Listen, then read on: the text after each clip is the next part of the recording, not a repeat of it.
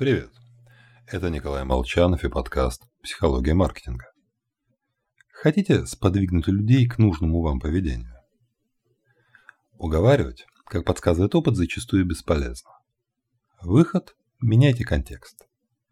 К примеру, всех с детства учили пользоваться столовыми приборами. Лучшие из нас даже ловко управляются с ножом.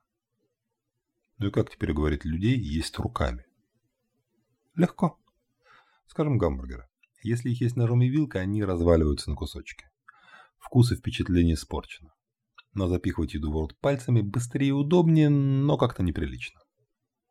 Поэтому Макдональдс просто убрал столовый прибор.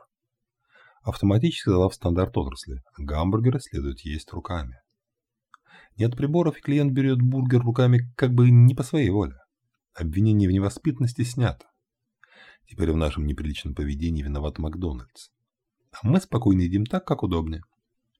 Результат – позитивный клиентский опыт. Не тратьте силы, придумывая, как поубедительнее уговорить покупателя что-то сделать.